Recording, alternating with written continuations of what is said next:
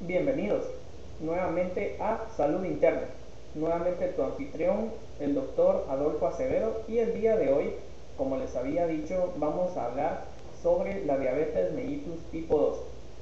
La diabetes mellitus tipo 2 es una enfermedad que se produce y es un problema en la forma en la que el cuerpo humano regula y usa el azúcar del cuerpo como combustible para formar energía. La glucosa, el azúcar, aumenta en la circulación sanguínea y esta va a llevar eventualmente a un aumento que va a causar trastornos a nivel circulatorios, nerviosos e inmunitarios, entre otros. En el episodio de hoy voy a platicar lo que es la enfermedad, cuáles son los síntomas, cómo se va a diagnosticar, cuál es el tratamiento con los medicamentos orales, vamos a hablar un poco también del tratamiento inicial con la insulina cuáles son los objetivos terapéuticos de mi paciente y bueno, sin más, comenzamos. Bueno, esta enfermedad se va a caracterizar por presentar valores elevados de glicemia en el cuerpo, lo que se conoce como hiperglicemia. Esta hiperglicemia es el resultado de la alteración de la secreción de la insulina, su acción o de ambas. Esto conlleva a un aumento de la resistencia periférica a la insulina, con una disfunción de las células beta pancreáticas. Este es el lugar donde se produce la insulina y una sobreproducción hepática de glucosa. Todo esto se conlleva y se llama glicolipotoxicidad. Esto eventualmente causa una disminución de la captación y utilización de glucosa por los tejidos, manteniendo su aumento en la sangre. Bueno, ¿qué significa esto? Que a más resistencia periférica a la insulina, más glicolipotoxicidad tiene mi cuerpo. Entonces va a permanecer un mayor nivel de glicemia en la sangre. resumiendo, vamos a tener diversos componentes los cuales van a causar un aumento de glicemia en la sangre. Como ya había explicado, es la forma en la que se secreta y se utiliza la insulina y la relación que tiene esta con los tejidos periféricos. La diabetes tipo 2 es la causa más frecuente de diabetes en el mundo y esa resistencia periférica de insulina eventualmente lleva a un paciente a la disminución progresiva de la insulina, requiriendo cada vez más de insulina exógena, o sea, de afuera. Esta resistencia a la insulina se va a producir por un aumento de glucagón. Esta hormona es una hormona contrarreguladora de la insulina. ¿Qué significa esto? que si tenemos una elevación del glucagón, tenemos una disminución en la función y en la secreción de la insulina. Esto va a causar una disminución de la secreción y en la función de cómo vamos a utilizar la glicemia para poder generar energía. Para desarrollar esta enfermedad tenemos diversos factores de riesgo. Los que se conocen entre los factores de riesgo podemos hablar de causas genéticas, Muchos pacientes tienen un familiar cercano con diabetes mellitus tipo 2. El riesgo de padecer diabetes de este tipo es de 5 a 10 veces mayor en pacientes que tienen un familiar directo, o sea, algún hermano, padre o madre, y pacientes que tienen una ascendencia africana, hispana y asiática. Esto también conlleva tener de 5 a 10 veces más riesgo que otras personas que no los, no los cuentan. Entre algunos otros factores del estilo de vida, llevar una dieta no saludable con exceso de calorías, exceso de grasas y no realizar ejercicio regularmente conlleva un alto riesgo de padecer de diabetes. Esto, aunque no se tengan los factores genéticos asociados, el sobrepeso y la obesidad por sí misma muchas veces se van a relacionar con el padecimiento de diabetes. ¿Qué significa esto? Bueno, no todo paciente obeso tiene diabetes y no todo paciente con diabetes tiene obesidad, pero si hay una gran relación en pacientes que son obesos y que eventualmente puedan llegar a desarrollar diabetes tipo 2. Y bueno, ¿cuáles son los síntomas? ¿Cómo voy a sospechar que tengo diabetes tipo 2? En medicina se le conoce a los síntomas como las 3P. Estas son poliuria, polifagia y polidipsia. ¿Qué significa esto para los que no son médicos? La necesidad visión de orinar, un hambre constante y tener mucha sed. Eh, también se puede asociar muchas veces al aparecimiento de, de visión borrosa, estas en ausencia anterior de, de alteraciones en la agudeza visual. Y bueno, cuando tenemos todos estos síntomas deberíamos de considerar la posibilidad de visitar al médico para que nos haga una evaluación general. En la evaluación lo principal va a ser determinar los niveles de glicemia en el cuerpo y para eso existen diversos criterios diagnósticos. Típicamente se pueden tomar como criterios de diagnóstico dos de los siguientes cuatro que les voy a leer para que ustedes los conozcan. Primero, una glicemia en ayunas arriba de 126. Lo normal es tenerla por debajo de 100, pero hay pacientes que presentan entre 100 y 125. Esto se conoce que el paciente tiene resistencia periférica a la insulina y una intolerancia a la glicemia, a los carbohidratos. Entonces, pues son pacientes que habría que estar monitorizando porque eventualmente pudieran llegar a desarrollar diabetes. La glicemia al azar por arriba de 200 con síntomas de diabetes. Esto, digamos, al azar no deberíamos de presentar glicemias de 200 y más si tenemos síntomas. La glicemia dos horas después de una carga de tolerancia oral también por arriba de 200 y presentar una hemoglobina glicosilada por arriba de 6.5. Esto varía un poco porque para la guía americana de la Asociación Americana de Diabetes es por arriba de 6.5, mientras que la guía británica esta considera el valor arriba de 7%. Realmente no es un valor muy significativo ese, ese 0.5%, pero es a tomar en cuenta para los criterios de diagnóstico.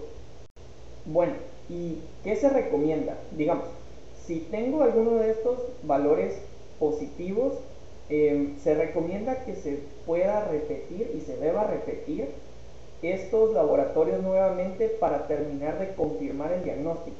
Eh, sin embargo, es muy evidente a veces el diagnóstico y conforme el médico va ganando experiencia y las especialidades que existen, a veces es tan evidente que no es necesario repetir estas pruebas. Hablando de mi experiencia como médico, yo particularmente, em, si es muy evidente el diagnóstico y el paciente presenta tanto datos clínicos como los síntomas que les mencioné de poliuria, polifagia, polidipsia, hay pacientes que tienen pérdida de peso incluso, o que tienen alteraciones visuales, o es evidente ya alguna complicación asociada a diabetes, no habría que buscar más, habría que confirmar el diagnóstico en ese momento y hay que iniciar farmacoterapia incluso con los primeros laboratorios positivos. Eh, hablando un poco de las complicaciones, y estas pueden estar asociadas al diagnóstico de la diabetes, está la retinopatía diabética, la nefropatía diabética, la neuropatía diabética. Hay pacientes que posterior al diagnóstico de diabetes, o incluso ya sin tener el diagnóstico, pero siendo diabéticos antes, empiezan con hipertensión arterial dificultad en la cicatrización de las heridas y esto también puede conllevar al padecimiento del pie diabético. Todo esto es sumamente importante porque se sabe que el paciente cuando es diagnosticado con diabetes lleva un aproximado de 5 a 10 años con la enfermedad sin haberse dado cuenta. Esto es porque al principio la misma enfermedad no va a causar muchos síntomas y las personas van a asociar que solamente tienen mucha sed, que solamente tienen mucha hambre, que solamente van a sentirse fatigados. Entonces, usualmente el diagnóstico se suele hacer tardíamente cuando el paciente consulta con alguna complicación asociada a la diabetes o una descompensación aguda de la diabetes.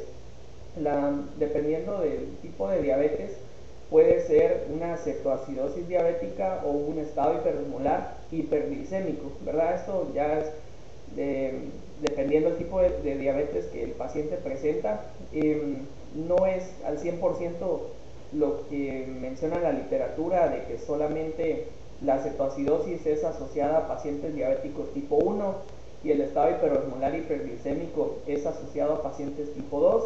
A veces los pacientes presentan diagnósticos con alteraciones mixtas, tanto con criterios diagnósticos de una como criterios diagnósticos de la otra, porque usualmente son diabéticos mal controlados. Estos eh, yo en la experiencia lo he visto más en pacientes diabéticos tipo 2, que ya son dependientes de insulina o que no saben que van a necesitar de insulina y desarrollan eh, alteraciones agudas de la diabetes eh, cumpliendo criterios para ambas, ¿verdad? Tanto como acetocidosis diabética como de estado hiperosmolar hiperglicémico. Ahora bien, cuando tenemos hecho el diagnóstico, hay que empezar el tratamiento. El tratamiento va a radicar en dos pilares principalmente. Uno es la terapia no farmacológica, o sea, que no lleva medicamentos, y la terapia que es farmacológica, la que lleva medicamentos. Esta terapia no debería ser individual, para unos una, para otros otra. La terapia tiene que utilizarse de manera conjunta, ya que la terapia farmacológica eh, va a ser el pilar, pero la no farmacológica, y como me van a escuchar hablar a lo largo de todos estos episodios, la terapia no farmacológica no es negociable. ¿Por qué? Porque esta incluye la reducción de peso, el control de la alimentación, realizar ejercicio frecuentemente, reducir el peso en aquellos pacientes que tienen obesidad y sobrepeso. Entonces, como les digo, esto no es negociable. Evitar el tabaco, el alcohol, son recomendaciones generales que todo paciente con diabetes, con hipertensión, con enfermedad renal crónica, con obesidad, con el sinfín de trastornos que la medicina interna ve, debería tener. Entonces, tenemos la terapia no farmacológica, que no es negociable, donde el paciente tiene que modificar su estilo de vida para que este estilo de vida impacte de manera positiva y la terapia farmacológica sea eficaz. Cuando hablamos de terapia farmacológica, la terapia debe ser individualizada. Al hablar de terapia individualizada, tenemos que mencionar que el valor de hemoglobina glicosilada va a dictaminar mucha de la terapéutica que se va a hacer y cómo se va a hacer. Entonces, cuando hablamos de un valor de entrada con una hemoglobina glicosilada por debajo de 7.5%, adicional al tratamiento no farmacológico, el medicamento de elección podría ser la metformina o un inhibidor de SGLT2 o antagonistas del receptor de GLP1. Estos van a estar recomendados sobre todo en pacientes que tienen un alto riesgo cardiovascular, que presentan enfermedad renal crónica, sobre todo aquellos que tienen estadio 3, y pacientes con falla cardíaca con una fracción de eyección reducida. Esto porque se ha visto que mejora el control de, de las patologías del paciente, tanto así como el control de la glicemia, y eventualmente el paciente podría llegar a tener menos complicaciones con un tratamiento farmacológico adecuado. Ahora, acá es donde se pone un poco más em, complicado el, el tratamiento. Cuando tenemos pacientes con una hemoglobina glicosilada de 7.5 y 9%, em, lo que recomienda la guía de endocrinólogos clínicos que es la que a mí más me gusta porque es la más fácil de explicarle al paciente y es la más fácil de, aplicar en, el contexto clínico, que es el que a mí más me gusta. Eh, podemos hablar de una terapia dual y una terapia triple. La terapia dual eh, siempre se recomienda la utilización de metformina más algún otro agente asociado. ¿Cuáles pueden ser estos dos? Siempre, ¿verdad? Los inhibidores de SGLT2 y los medicamentos que son agonistas del receptor de GLP-1. Estos porque son medicamentos que a largo plazo se han visto que son em, de mayor control en el paciente, eh, permite que el paciente se pueda pegar mucho a la terapéutica, eh, tienen menor riesgo de hipoglicemia y se ha visto en estudios que son los más eficaces, tanto solos como en conjunto eh, para poderlos aplicar. Em, digamos, hay otras alternativas de tratamiento no voy a explicar en este, en este episodio, pero digamos, cuando mi paciente tiene una hemoglobina glicosilada entre este rango de 7.5 a 9%, usualmente eh, lo que se hace es iniciar una terapia dual. Esta terapia dual, eh, particularmente yo la inicio en pacientes que tienen una glicosilada que no está por arriba de 8, porque pacientes con glicosiladas arriba de 8, 8.5, 9, a veces la terapia dual no es suficiente de entrada. Esto es a mi criterio personal. Em, entonces está la opción de empezar la terapia dual. Posterior a ello, yo debería hacer un control a los tres meses del el valor de hemoglobina glicosilada. Si mi paciente lo encuentro en metas terapéuticas, entonces puedo quedarme con este, este medicamento, esta terapia dual, pero si mi paciente persiste con alteración en las pruebas de glicemia y no tenemos metas terapéuticas cumplidas, deberíamos considerar la terapia triple. Entonces, esta terapia triple podría incluir metformina más alguno de los otros dos que mencioné combinados, a modo de poder mejorar los valores de glicemia de mi paciente. ¿Y qué hacemos si mi paciente no mejora la hemoglobina glicosilada no mejora las metas de glicemia con una terapia triple. O si encontramos pacientes con una hemoglobina glicosilada que esté por arriba de 9. Lo que se recomienda es, según la guía de endocrinólogos clínicos, es si mi paciente no tiene síntomas de diabetes, podríamos iniciar terapia dual o terapia triple. Y si mi paciente tiene síntomas de diabetes, deberíamos considerar la insulinoterapia más otros agentes. Acá es importante porque es importante porque muchos pacientes que me llegan regularmente a la clínica em, son pacientes que tienen hemoglobina glicosilada por arriba de 9 o están entre 9.5 y 10 y muchas veces ya van asustados con el tema de me van a poner insulina, eh, me, van a, me voy a tener que empezar a pinchar. Entonces, acá es lo que me gusta de la guía porque es un poco flexible en cuanto a qué puedo iniciar con los pacientes. Entonces, yo lo que hago es, que obviamente platico de la importancia y de la necesidad de la insulina que pudiera llegar a tener mi paciente en aquellos que definitivamente no tienen síntomas, eh, sí me ha funcionado la terapia triple, sobre todo combinando metformina con inhibidores de ISGLT2 y con agonistas del receptor de GLP1. Sí he visto pacientes que al control de los tres meses han mejorado sus niveles de hemoglobina glicosilada, entonces nos hemos quedado con la terapia eh, dual. Em, el tema que acá eh, la terapia eh, con inhibidores de antagonistas del receptor de GLP-1 eh, mayormente se va a encontrar inyectado. Entonces, también es de platicar con el paciente em, la preferencia sobre las inyecciones y, eh, tratar de quitar y evitar ese miedo que se tiene hacia la inyección y hacia, hacia la insulina. Entonces, si mi paciente definitivamente tiene síntomas, hay que empezar insulina. Entonces, lo que se recomienda acá es hacer un buen plan educacional, quitar el miedo de la insulina y explicar este, de manera correcta la administración de la misma y las dosis adecuadas para que el paciente pueda irse sobre todo convencido de que la insulinoterapia no es una condena y que la insulinoterapia va a ser importante para tener un impacto positivo en su salud. Entonces, esta sería la, la categoría en los grupos de pacientes en los cuales se va a empezar un tipo de terapia u otro y aquellos pacientes que ya tienen insulina y que persisten con un valor de hemoglobina glicosilada por arriba del 9%, habría que intensificar el régimen de insulina ya previamente instaurado. Ahora bien, para hablar de la insulinoterapia, se conocen dos tipos de insulina o prácticamente son las más utilizadas, que sería la insulina basal, que es la de acción prolongada, y la insulina prandial o de acción rápida.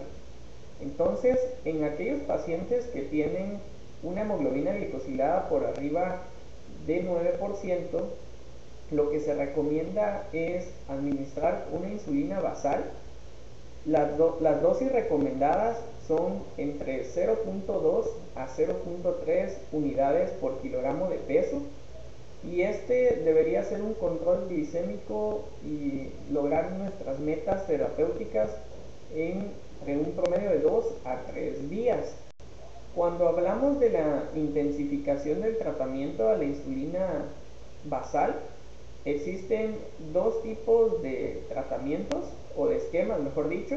Uno es el que se conoce como basal plus 1, plus 2 y plus 3 y el otro es el esquema basal bolus.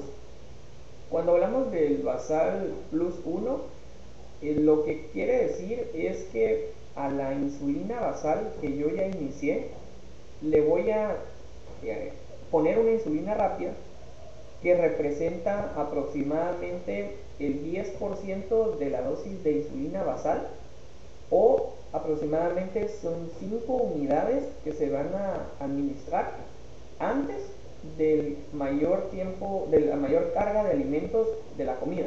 Digamos, si el paciente utiliza 30 unidades de insulina glargina y yo veo que no alcanza las metas terapéuticas, el paso sería valorar este esquema que pudiera ser una alternativa al esquema basal plus y administrar el 10% de esos 30 que estamos hablando de 3 unidades o 5 unidades que es lo que también dice la guía y administrárselos en, en el momento que el paciente va a comer mayor cantidad de alimentos. Eh, algunos pacientes mencionan que es el almuerzo o la cena. Entonces sería en este momento que antes del el tiempo de comida el paciente se tendría que administrar esta cantidad. Luego está el otro esquema que se conoce como basal bolus.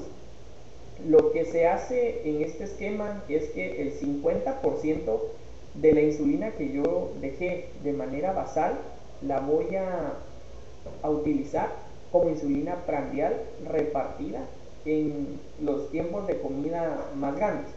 Entonces, lo que vamos a hacer es que del 50% de las 30 unidades que habíamos hablado al principio, vamos a tener 15. Entonces, estos, estas 15 unidades yo las voy a repartir en 5 unidades antes del desayuno, 5 unidades antes del almuerzo y 5 unidades antes de la cena. Entonces, este esquema es el que se conoce como el basal bolus. Ahora bien, durante el plan terapéutico me estuvieron escuchando mencionar las metas terapéuticas. Cuando hablamos de metas terapéuticas, el primero debería ser la automonitorización de la glicemia.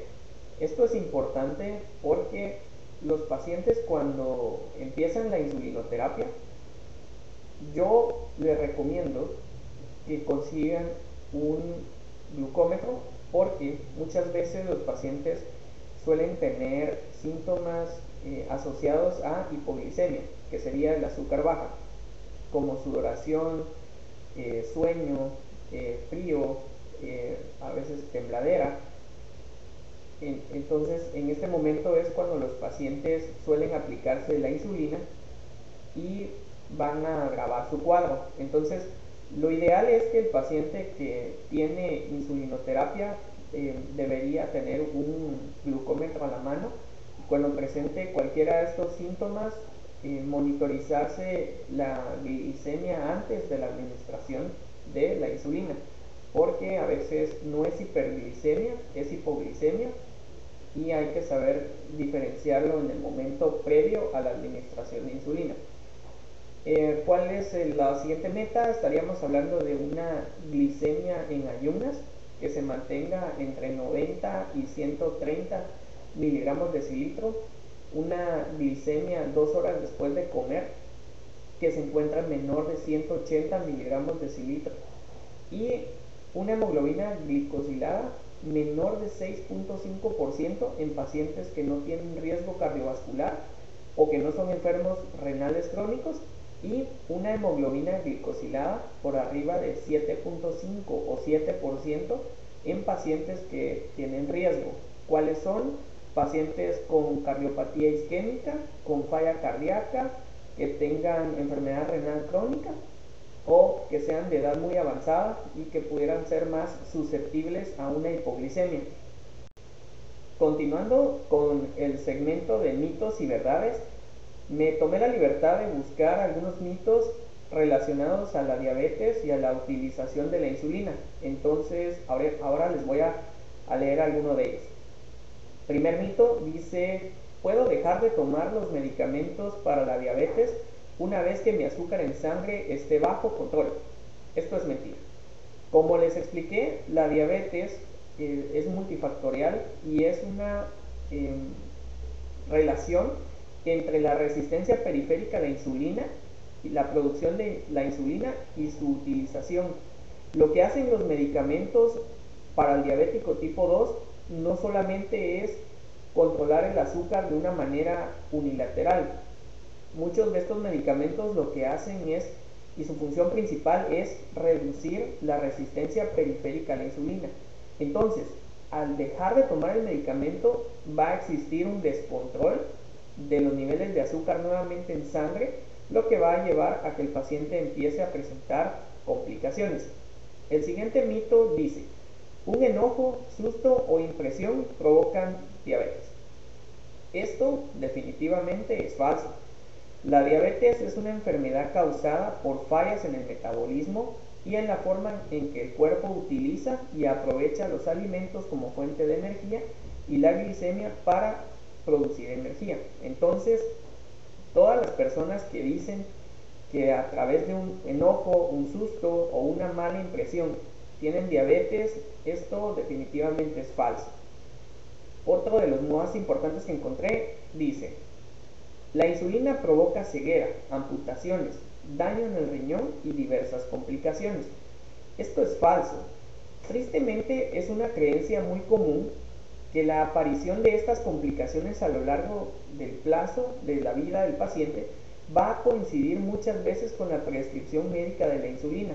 Esto, esto vuelve a lo que les comentaba al principio, que muchos pacientes con diabetes no saben que tienen diabetes. Llevan aproximadamente entre 5 y 10 años con la enfermedad y no han buscado ayuda. Entonces, cuando nosotros diagnosticamos la enfermedad, muchas veces la prescripción de insulina es algo que es necesario. Entonces los pacientes asocian a que cuando se les deja la insulina es que presentan enfermedad renal, pie diabético, sufren amputaciones, se vuelven hipertensos, pierden la vista. Entonces, estas, como les expliqué anteriormente, son complicaciones y se conocen sobre todo como complicaciones microvasculares asociadas a la diabetes. Entonces, no, la insulina no causa ceguera, no causa enfermedad renal crónica, no causa amputaciones. Lo importante es que el paciente mantenga un control adecuado de la glicemia porque esto a largo plazo evita que estas complicaciones aparezcan. Entonces, definitivamente es falso. Y estos son los mitos que encontré. Em, muchas gracias por escucharme. Y si les gusta este tipo de contenido y quieres saber más, eh, te invito a que te suscribas. Puedes encontrarme en Instagram como salud.interna y en YouTube también como salud interna. El siguiente episodio tratará sobre la obesidad y recuerda que la salud está en tus manos. Nos vemos hasta pronto.